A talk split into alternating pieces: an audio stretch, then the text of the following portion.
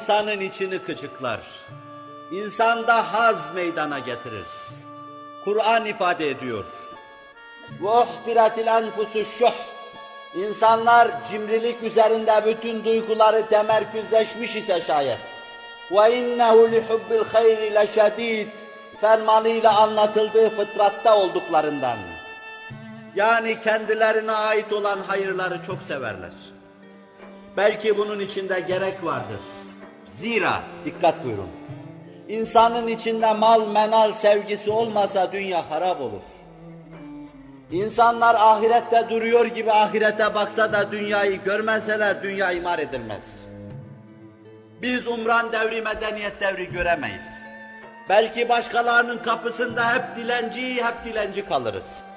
Onun için dünya sevgisi, mal menal sevgisi, fıtrat kaidesi ve prensibi olarak Allah tarafından içimize vaz edilmiş.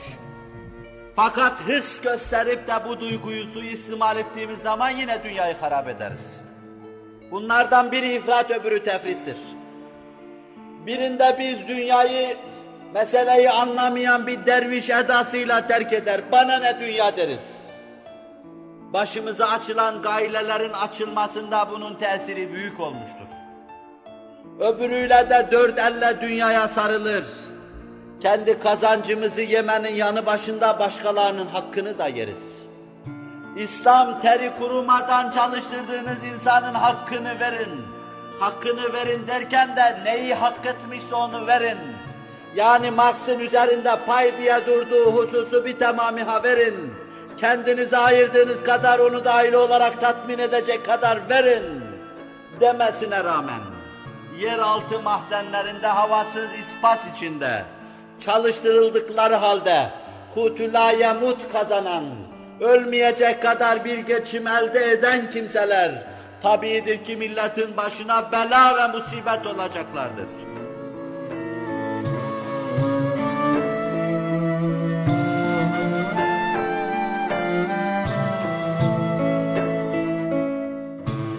O zaman dünyanın yine düzeni karışacak, bozulacak, yine huzursuzluk olacak, yine umran olmayacak, yine vahşet hükmedecektir.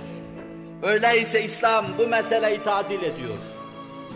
Allah Celle Celaluhu bize dünya sevgisi veriyor. Züyyine linnâsi hubbu şehvât minen nisâi vel benin vel kanâtiril mukantarati minel zehb vel fizzati vel khaylil musavvamati vel en'ami vel harth.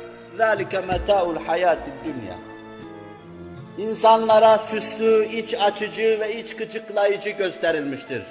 Sevdirilmiştir insanlara. Kadın sevgisi gibi şeyler, evladı iyal sevgisi gibi şeyler.